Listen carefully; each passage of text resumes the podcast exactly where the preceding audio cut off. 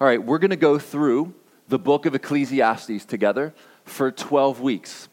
We're going to do a flyover of each chapter, and though I would love to dig very deeply, uh, as we did with Philippians and Ephesians and other books of the Bible, uh, Ecclesiastes lends itself to this kind or style of preaching. It, it's flyover. So, though we could take two or three verses and make a whole message out of them, we're going to take a chapter at a time. 12 chapters, and we're going to do one chapter a Sunday. And so, today, we're going to start with Ecclesiastes 1, the whole chapter.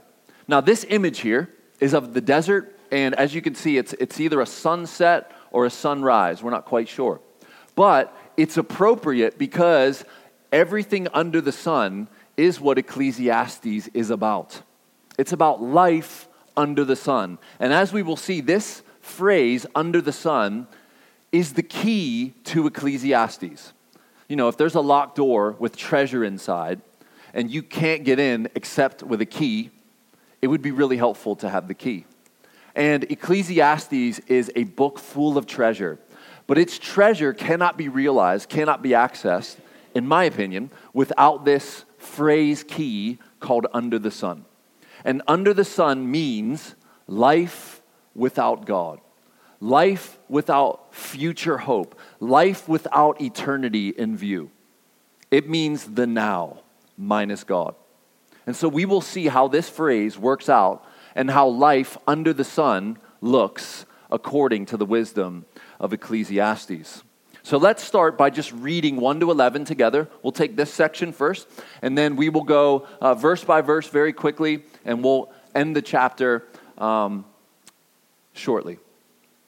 The words of the preacher, the son of David, king in Jerusalem. Vanity of vanities, says the preacher. Vanity of vanities. All is vanity. What does man gain by all the toil with which he toils under the sun? A generation goes and a generation comes, but the earth remains forever. The sun rises and the sun goes down and hastens to the place where it rises. The wind blows to the south and goes around to the north. Around and around goes the wind, and on its circuits the wind returns. All streams run to the sea, but the sea is not full. To the place where the streams flow, there they flow again. All things are full of weariness. A man cannot utter it. The eye is not satisfied with seeing, nor the ear filled with hearing. What has been is what will be, and what has been done is what will be done. And there is nothing new under the sun. Is there a thing of which it is said, See, this is new. It has already been in ages before us. There is no remembrance of former things, nor will there be any remembrance of later things to be among those who come after. A bit depressing, but there's hope. And my goal for this, yes, depressing book is to shine the light of beyond the now, beyond life without God and maybe to smash some of your hopes that you can find satisfaction in non God. So that will be the goal to smash your hope, to, to, to make your vision of the beautiful and full life without God crumble like a sandcastle that waves hit. And then my goal is to rebuild a solid structure and foundation for you where true happiness, joy, and light of life is actually found. And that's what Ecclesiastes will help us to do. Let's start by going through verses 1 and 2. The words of the preacher, or convener, or collector. This word in Hebrew means a, a, uh, a collector of people. And in addition, he's a collector of sayings or wisdom, a collector of wisdom and information. But he has assembled a people, and now he is going to teach them. And so, throughout Ecclesiastes, you will see this preacher or teacher. And that is what it means. The, the, the teacher has collected people and he's now going to teach them from his own experience what he has learned. He reveals himself as the son of David, the king in Jerusalem. And he says, Vanity of vanities, says the preacher. Vanity of vanities, all is vanity. Now, this word preacher is koheleth. And it is, as I said, a convener, convener or gatherer of people to preach and teach. He is the leader of an assembly and the speaker to the assembly. King Solomon, I think, is in view here, and I will seek to prove this throughout the whole series. But I can't see anyone else here as the king of David, king, or son of David, king in Jerusalem. And when he describes himself in, in further chapters, I can't see this being anyone else but Solomon. And so he wants to say something to us here. And the first thing that he says at the opening of this book is vanity of vanities, says the preacher. Vanity of vanities, all is vanity. This word uh, means breath, smoke, vapor. Breath, smoke, vapor. And his conclusion about life is that it is just that breath, smoke, vapor. All is vanity. You can almost hear James picking up on this, right? What is your life? It's a mist that appears for a little while and then vanishes. James is also, if you will, New Testament wisdom literature. This word is havel, havel.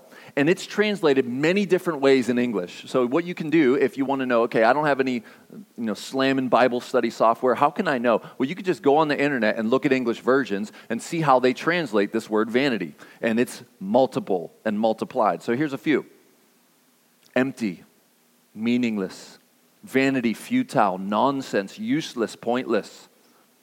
Many times in Ecclesiastes, this is the main theme.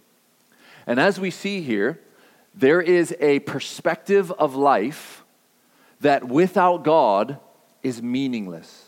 There is no purpose. It's nihilistic, if you will. Nothingness, nothing matters. It's a very pessimistic view of life. Now, this preacher over Jerusalem is Solomon. And I want to move now very quickly to verse 12. The I, the preacher, same word, have been king over Israel and Jerusalem. Okay, so we jump down to verse 12, and the only one who has been king over all of Jerusalem that could be um, spoken of here, because David was his father, uh, is Solomon, because after Solomon, his son divides the kingdom and it's divided. And so Solomon has to be the one in view here. And he says, I have been king over Israel in Jerusalem. In verse 3, he says, What does man gain by all the toil at which he toils under the sun? And here's our, here's our phrase under the sun. This is your key. Okay? Ecclesiastes is what life is like in a fallen world. Okay? We could see here under the sun and import Genesis chapter 3, where God curses the ground. And God curses all of reality. He curses marriage. He curses relationships. He curses the man. He curses the woman. He curses work. He curses all of the universe, if you will. Everything is under God's judgment. This is life under the sun. And we are living in this under the sunness, if you will. It's what life is like in a fallen world under God's curse. You could say this is the secular worldview. This is what those who don't want God in their view, in their worldview, this is the hope they have vanity, breath, vapor, smoke, meaningless, emptiness, nothingness. And though many of us will not face that, when you think deeply, as this book is going to force us to do, you're forced to conclude the same. Yes, emptiness, meaningless, nothingness. Now, if you are a lover of the wisdom literature and scripture, which I am, you will find Proverbs, Ecclesiastes, you'll find Job, and sometimes Song of Solomon is, is put in there as well. But Proverbs has this, if you will, principles for wise living in God's world. And the idea is if you will but apply certain principles, then life will go a certain way for you. And if you don't apply godly wisdom or principles, then life will not go a certain way for you. Now, remember, I just said principles, I didn't say promises. Because there are many promises that we put on Proverbs that are not promises, such as Proverbs 22 6. Train up a child in the way he should go, and even when he is old, he will not depart from it. Now, many of you know about the, uh, the German philosopher Nietzsche, who was brought up in a Christian home and not only rebelled against Christianity, but literally called himself the Antichrist and then sought to destroy Christianity, to destroy the view of Jesus, and, and he was very successful in influencing many. But as you know, probably many of you, he died in an insane asylum and wrote what could only be said as demonic books, satanically inspired literature. Okay? But brought up in a Christian home, how does one go from being brought up in Christianity to calling himself, I am the Antichrist? Well, because Proverbs 22 6 is not a promise, it's a principle. And so, Ecclesiastes, as another book to layer on top of Proverbs, is the exception to the rule. There's always exceptions to the rule, right?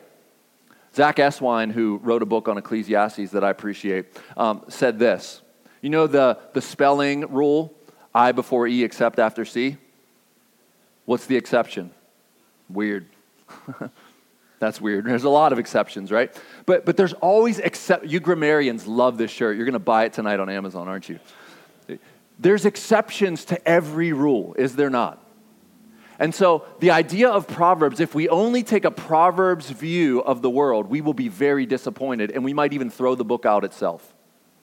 And another wisdom book in the Bible called Job would come in to show us that there are dark forces at work in the world that are opposed to us. That if you do not factor in real evil personified in a person named Satan, you are not wise. And so, wisdom we want to take collectively. We want to take Proverbs and take the sayings of wisdom and apply them by the Spirit as much as we can. But we also want to take into account the exceptions to the rules. Ecclesiastes. Job. Okay? So the, the Proverbs are wise and you apply them with all your might and by the Spirit's power. But you must realize that there is always exceptions to the rules. This is Ecclesiastes. 1 3. What does man gain by all the toil which he toils under the sun? Now, this under the sunness, this, this is characterized here in this verse by toil. You see the word toil? What does man gain by all the toil at which he toils where? Under the sun.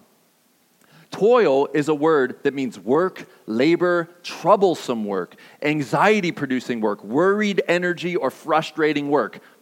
P- parenting, right? This is, it. This is all, all parenting. Okay, which wait till they become toddlers and you'll see. And, and all the ones who have made it through the toddler stage are like, Amen.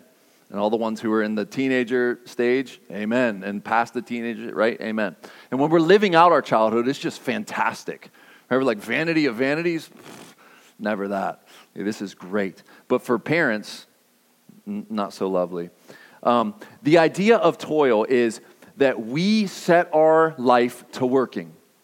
And as you know, if you're, if you're familiar with the Bible at all, work is not a result of the curse.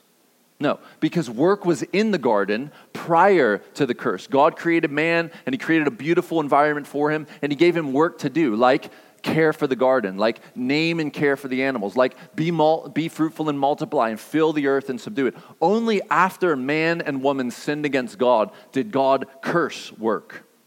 And so now your work listen, is literally cursed. How many of you work is frustrating? At least half the time. Yeah, of course.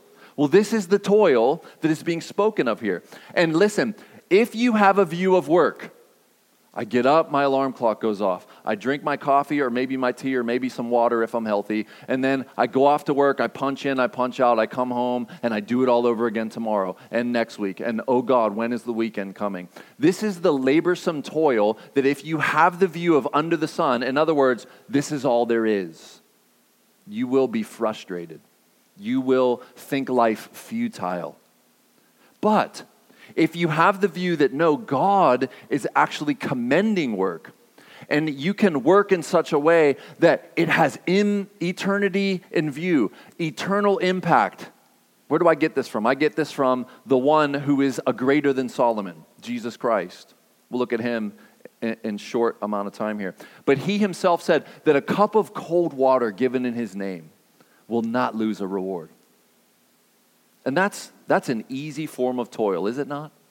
For you to bless someone else with something as small as a bottle of water, it will not lose its reward. But if there is no eternity, if there is no eternal reward, if there is no great day of judgment, even for the Christian for reward, it doesn't matter. All of your work meaningless under the sun. We can get the flavor in the New Testament by looking at Romans 8:20. For the creation was subjected to there's the word futility. There's the vanity. There's the under the sunness. This is the curse. This is the curse of Genesis 3. Not willingly, the creation didn't do this willingly, but because of him who subjected it. That's God. God subjected this vanity upon us, this futility upon us, this meaningless upon us. Because if we want to walk away from him and be our own God, which is what Satan promised, You'll be like God, knowing good from evil. Just do what He said not to do. So, the abandoning of God's word and the doing of what God doesn't say to do, in essence, running away from God, God says it will cause nothing but nothing. This is the idea futility, frustration. God has placed this upon us, and we are living in the futility. But notice the in hope.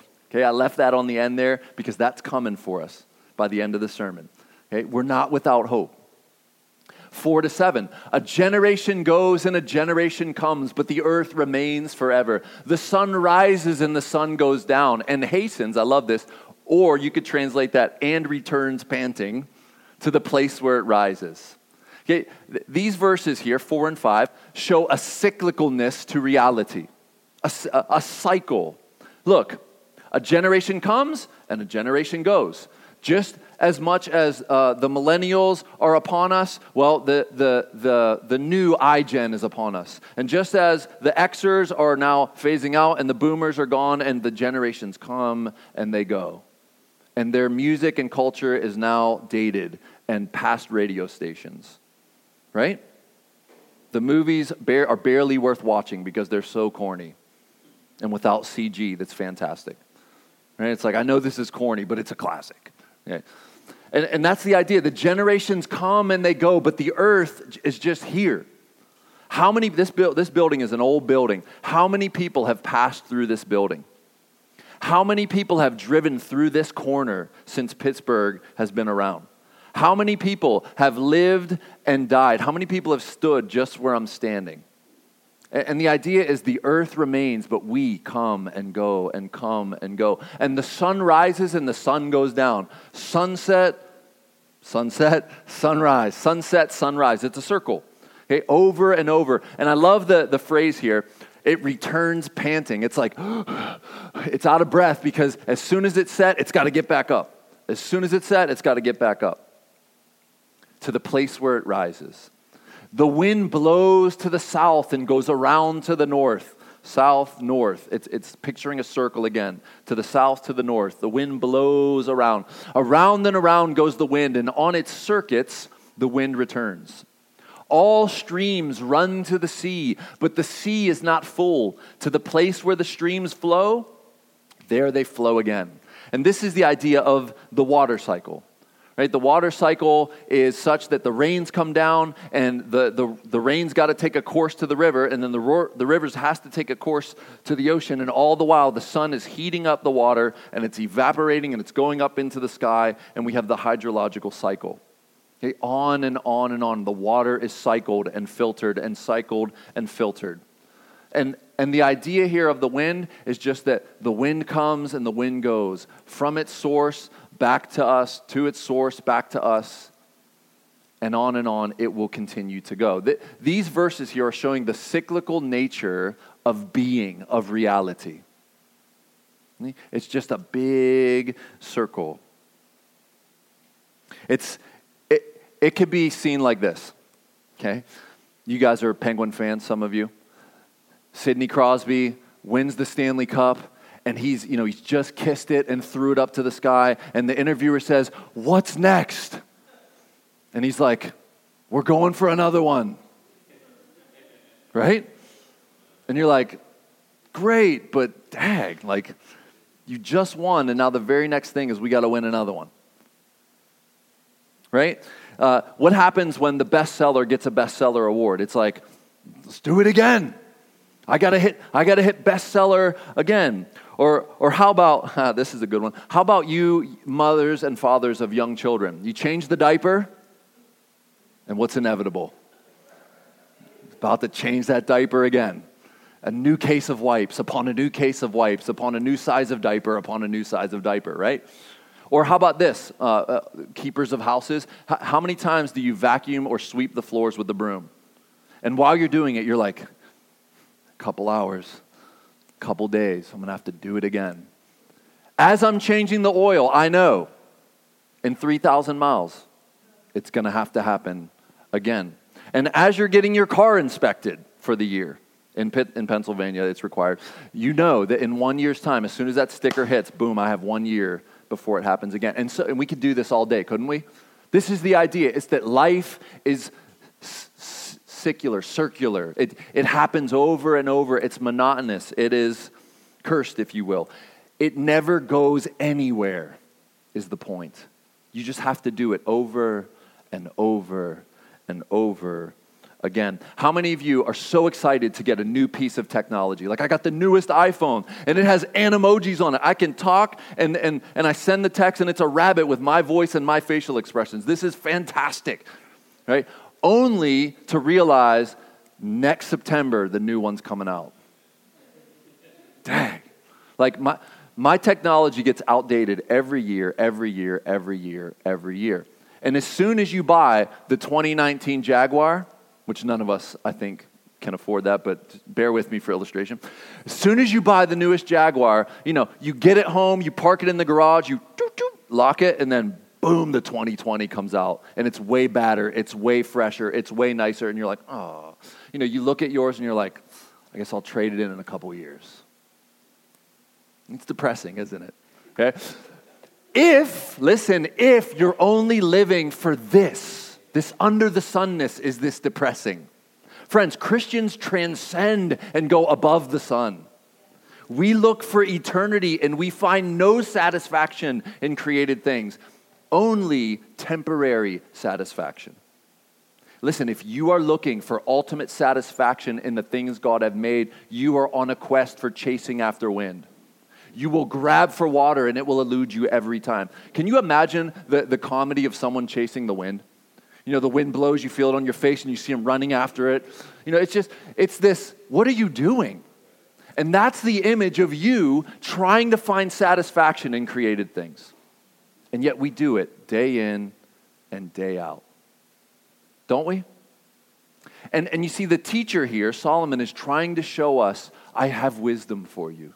I have a warning for you. I want to show you the pit. So, Solomon in this book is going to grab us, in a sense, by the neck, take us to the edge of the pit, and say, Look at it with a smile. And then he's going to pull us back. And in chapter 12, he's going to give us the answer. Hey, but we're going to focus on the answer every week because I don't want you guys going out of here depressed. Blaise Pascal in the 1670s, this was um, published after he died. It's called Thoughts.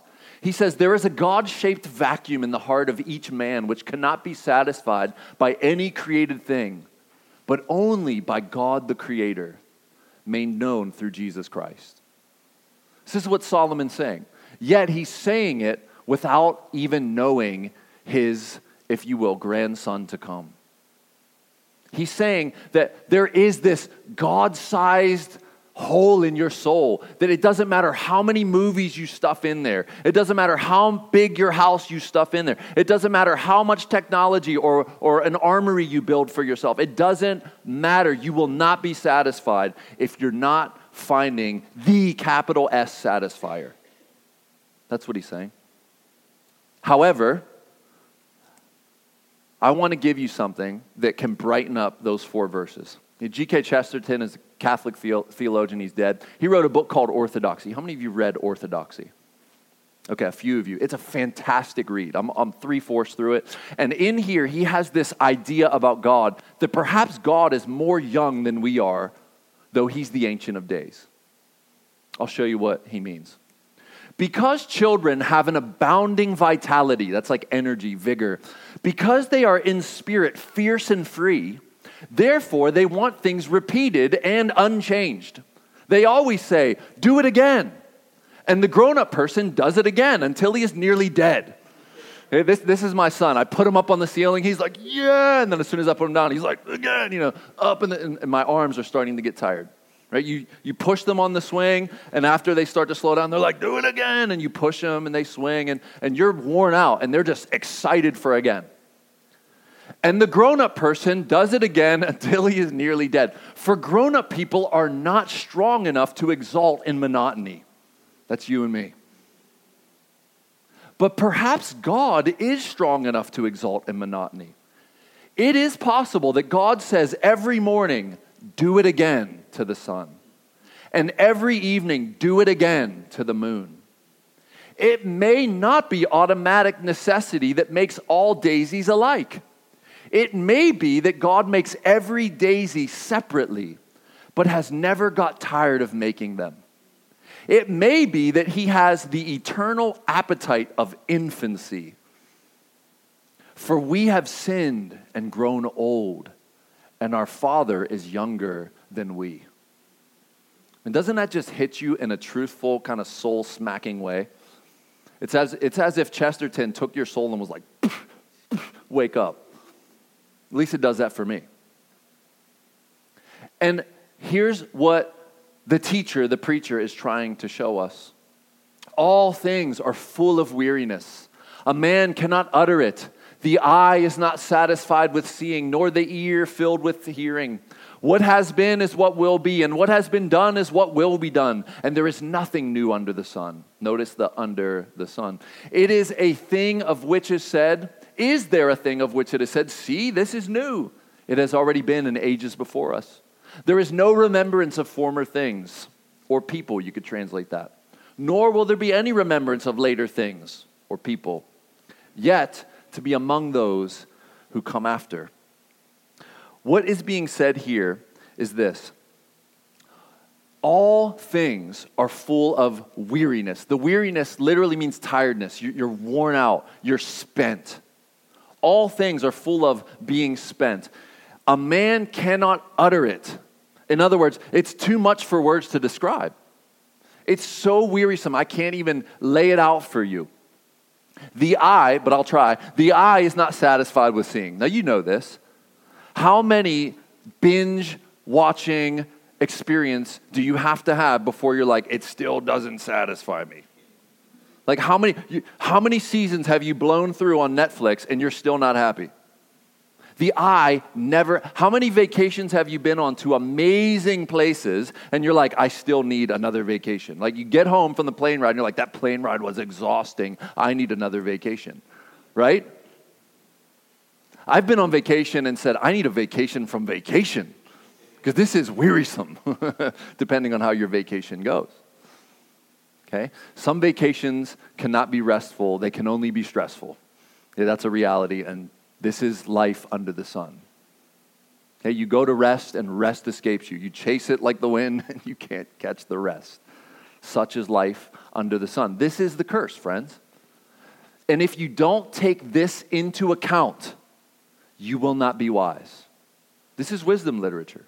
If you do not take these things that the teacher, that Solomon is here giving you as a gift of wisdom, you will not be wise.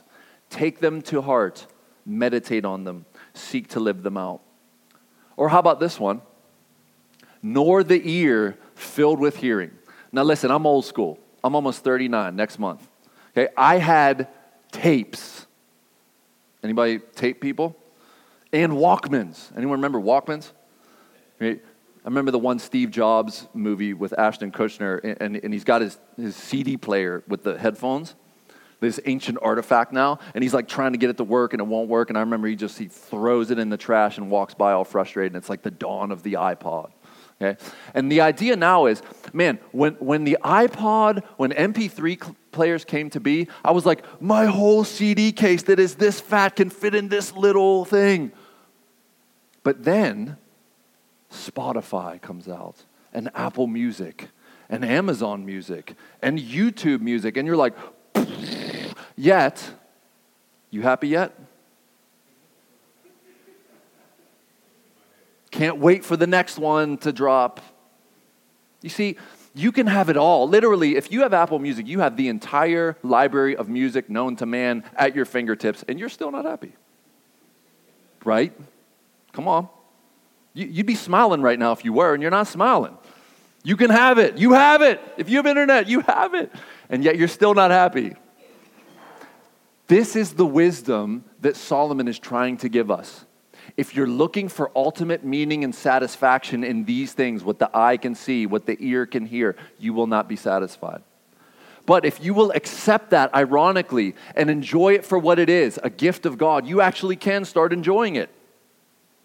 Be thankful for the gifts of music that God has given you. Be thankful for the creative film that God has enabled you to see and be blessed by. But if you're looking for ultimate fulfillment out of these things, you will be frustrated. You, be, you will be the one who gets the tattoo, vanity of vanities, all is vanity, real big across your chest in Old English.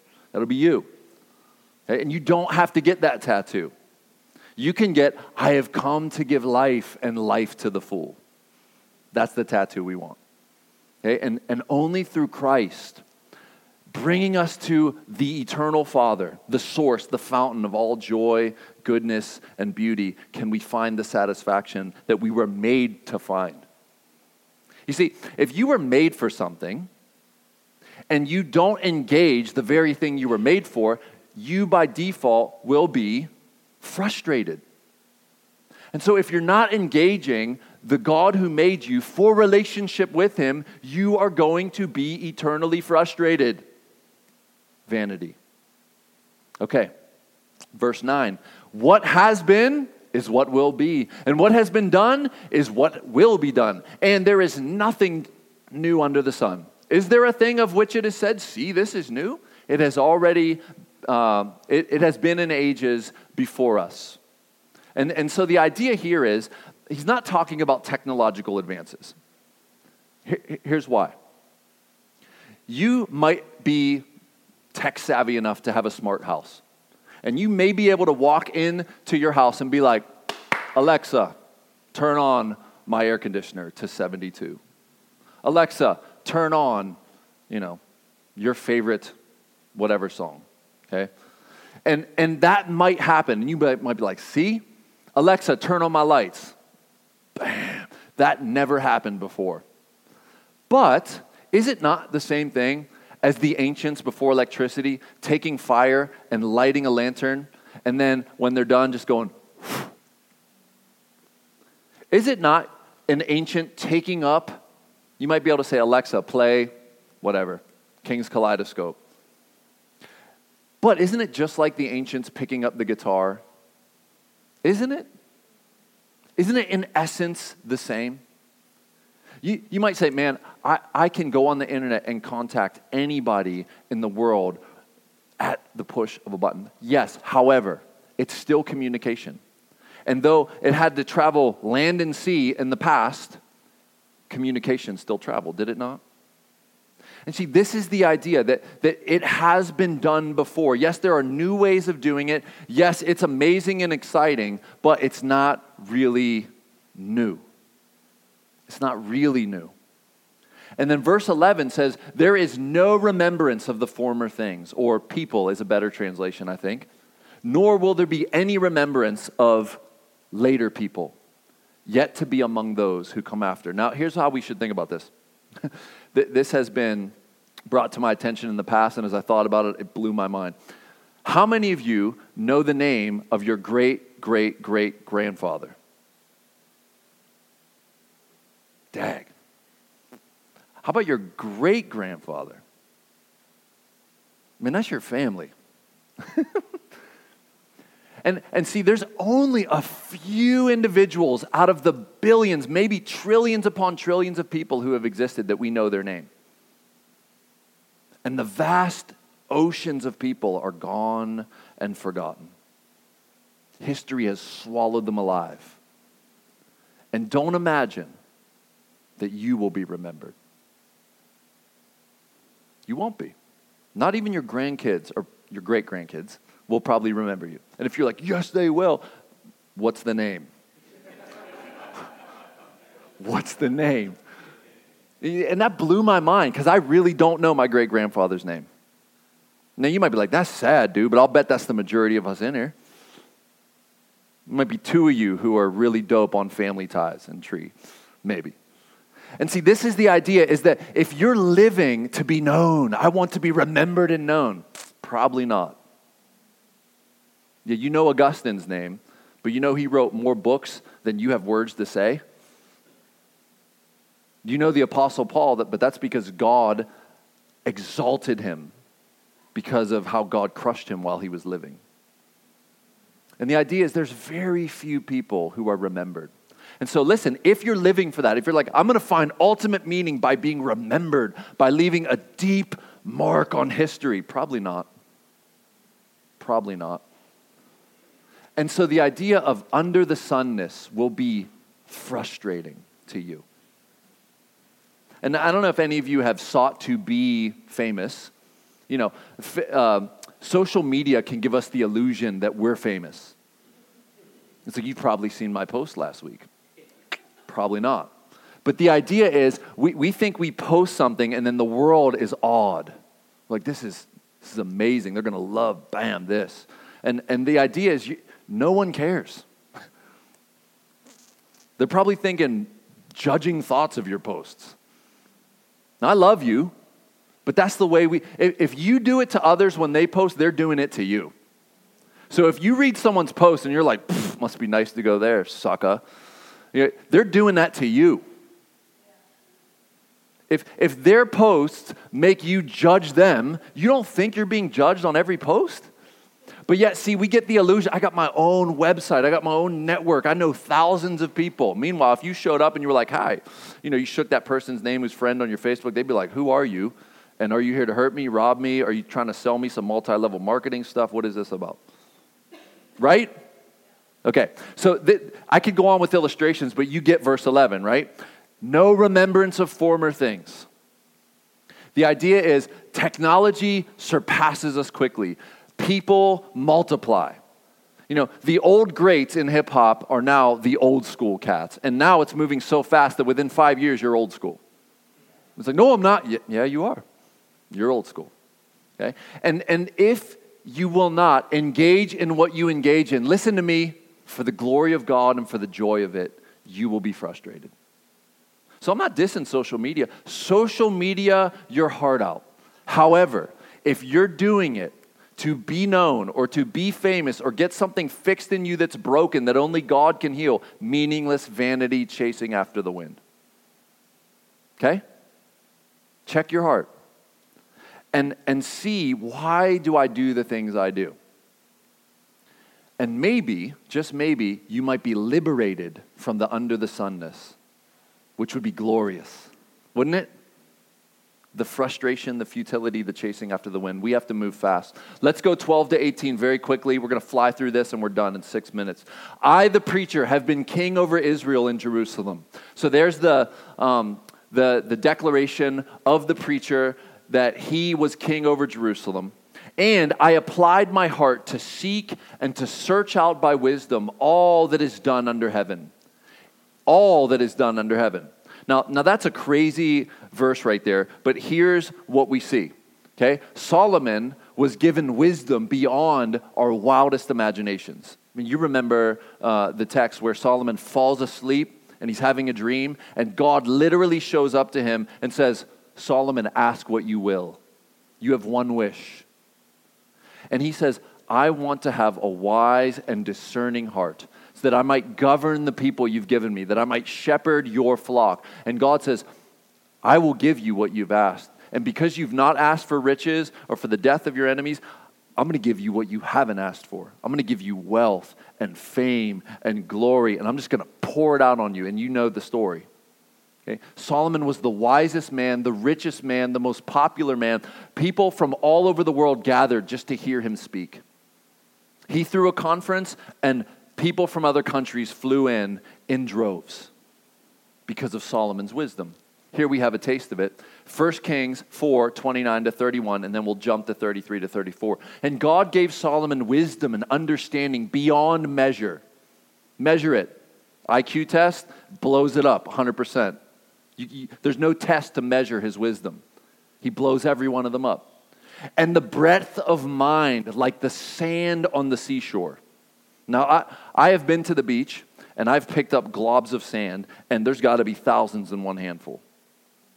So th- his understanding is beyond measure. The breadth of his mind, the, the, the spacious vastness of it, like the sand on the seashore. So that Solomon's wisdom surpassed the wisdom of all people of the East and all the wisdom of Egypt. For he was wiser than all other men.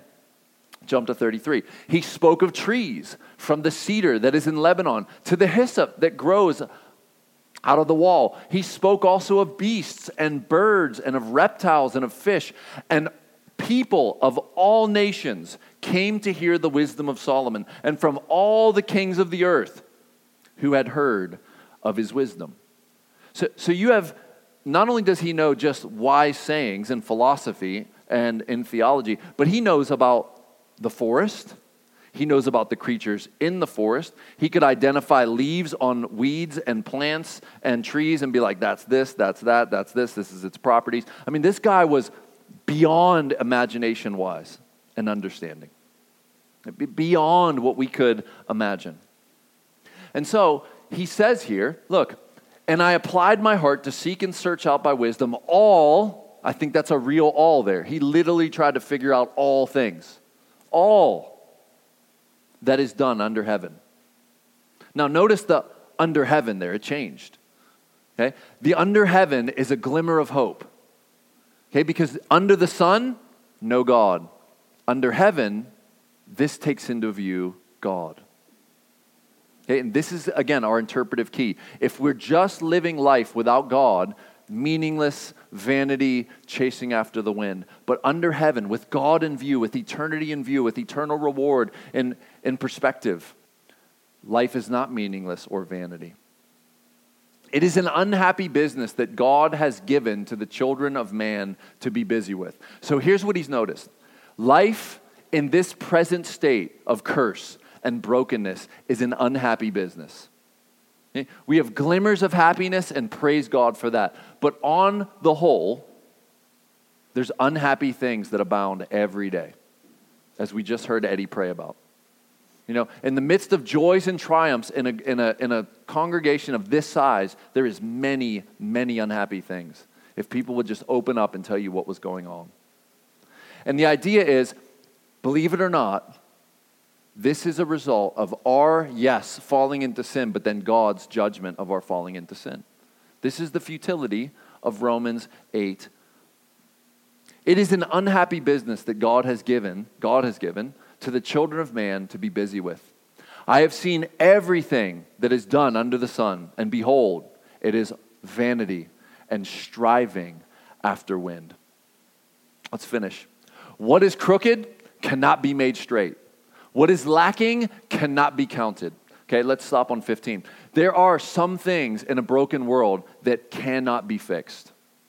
You realize this, right? We, we used to do Bible studies outside of Panera Bread, and um, this, this woman showed up who was blind, and she was telling me her, her story, and it was heartbreaking. And we prayed for her, but there's no fixing that. There's just some things that break that cannot be fixed. Some relationships break and they cannot be fixed. Some things go crooked and they cannot be straightened. Listen, under the sun. And it would be wise of you to realize this and come to terms with it. This is wisdom, friends. Remember, this is a book of wisdom. There are some things that cannot be straightened out. And if you're fixated on the crookedness and you won't be happy until it's straightened, you will be unhappy.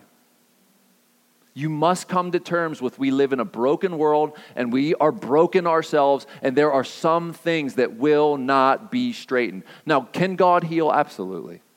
Can God uh, speak to the dead and see it rise? He can. But not at our will. Not because we want it bad. Not even because we believe He will. It's to His choosing. I said in my heart, I have acquired great wisdom, surpassing all who were over Jerusalem before me. Now, this could have only been David, Saul, and then maybe the lesser um, judges and rulers of Israel. Before me, and my heart has had great experience of wisdom and knowledge. And I applied my heart to know wisdom and to know madness and folly. I perceive that this also is but a striving after wind. For in much wisdom is much vexation, and he who increases knowledge increases sorrow. Now, we don't have time, but this text right here, Proverbs 3 13 to 18, shows the, the value of wisdom versus foolishness. There is value to wisdom, and if you will set your heart to wisdom, it will go better for you. It will go better for you. However, life under the sun, here as a curse, the wisdom even of Proverbs does not always apply. And so here, let's, let's get a little bit of hope into the picture. Romans 8, Paul writing to the church at Rome, he says, We know that the whole creation has been groaning together in the pains of childbirth until now. It's still happening as he wrote this 2,000 years ago. It's still happening 2,000 years later. The whole creation groans tornadoes, earthquakes, tsunamis, forest fires, and so on. And not only the creation, but we, we ourselves, who have the first fruits of the Spirit. That's Christians. Only Christians have the Holy Spirit living in them. We groan inwardly as we wait eagerly for our adoption as sons, the redemption of our bodies. And so here, what we have is it's, it's the curse, it's life under the sun. But notice here, that there is a waiting for the adoption as sons, the redemption of our bodies. See, here's the key you can live with hope. And you can work in the world, whatever work God has given you. We will see in coming weeks that God says, or Solomon says, do it with all your might because it's a gift from God. But you can do it in such a way that this will have eternal implications. Right now, though I experience much frustration, it will not always be so. This is not how it's going to be forever. Though people have bad attitudes, I'm going to a place where there are no more bad attitudes. Though uh, my body hurts, one day I'm going to a place that my body will never hurt again. Though I experience crushing mental anxieties and depressions. One day I will have a new physicality that will not allow for anxiety and depression and panic attacks, etc. You see, the hope of the future must come into the now, and you transcend under the sun and you rise to the view of heaven, and you get up another day and say, I will live with eternity in view. Remember, he subjected the world to futility in hope. In hope Hope is looking into the future, seeing glory, seeing goodness, and bringing that hope into the present and it rising you, raising you out of the pit. And that's what we need. Now, who bought this raising us from the pit? Well, you know the answer.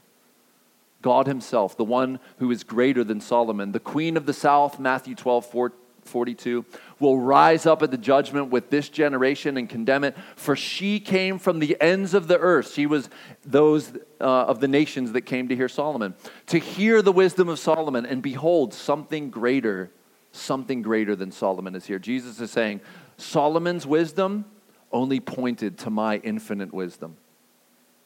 Solomon gave you a view of life under the sun, but I have come to give, give you a heavenly perspective one that transcends under the sun. And what did Jesus say? He said, You must come to me. This is the wisdom, friends. You must come to me, all who labor and are heavy laden, and I will give you rest. Take my yoke upon you and learn from me, for I am gentle and lowly in heart, and you will find rest, not vanity, not toil, not wearisomeness. Rather, say it, rest. Rest for your souls. For my yoke is easy and my burden is light. See, th- this is the promise to you, friends. This is the promise to me. And we must do the hard work of seeking to remember, to remember that this is not all there is. Life with its many frustrations and perplexing situations and crushing paradoxes and unexplainable crookedness that can't be straightened. Friends, this is all but temporary. And God is in the business of redeeming and fixing even now. And if you're a Christian, you're one of those who He has started His improvement project on. Isn't that beautiful? Are you a little bit better than you were two years ago if you're a Christian? Like, in some respect, are you improved at all? No, no, no, you're not perfect. And there's many moments of weakness in which you think, Am I even a Christian? Of course. This is the Christian life. But amazingly, after we fall flat on our face and there's blood coming out of our nose, we somehow, against hope, get up and we dust ourselves off and we continue to worship another day. Isn't it amazing? I'm still clinging to God, knowing how that is that He is all the while clinging to me. Way tighter. And even if I gave a non grip, His hold would stand. Now, friends, the way God grabs us is through the cross. This is the only way that we come to know the love of God. This is the only way that we come to know the forgiveness of God. This is the only way that we come to experience the justice of God because one has stepped into what we deserve our eternal hell, if you will. He, he soaked it up on the cross. And so we're going to celebrate this soaking up of our vanity of vanities, the soaking up of our striving after wind when we should have been striving after Him. And only in Christ, we who have the first fruits of the Spirit, because we've embraced Jesus as our Savior, because we've embraced His forgiveness, can we have hope beyond this brokenness. And friends, we do have hope. And hope does not disappoint us because it's rooted in the great promiser who always keeps his promises. And his promise to you is if you will but cling to me, you will find that I'm actually the one clinging to you. And you will find as you get to know your Bible closer and closer that you can only come to him because he first calls out to you and draws you in and brings you close and holds you and says, You're my son, you're my daughter. And friends, we don't have to live under the sun as if there's no heavenly father, for we have a heavenly father who loves us beyond what we can imagine.